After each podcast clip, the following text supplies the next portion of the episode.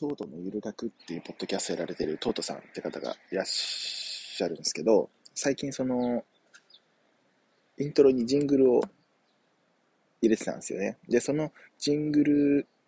がそのタイトルコールになってるんですけど、それを、えっ、ー、と、月のセラビさんっていう方に依頼されていて、で、その月のセラビさんは、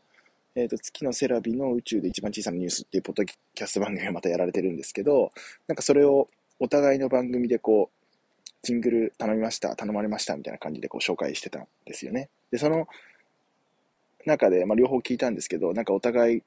まあ、ありがとうございましたみたいな、その感謝の気持ちとか、お互いそのリスペクトしてる気持ちみたいなのがなんかすごい伝わってきて、まあ、今朝なんですけど、朝からすごい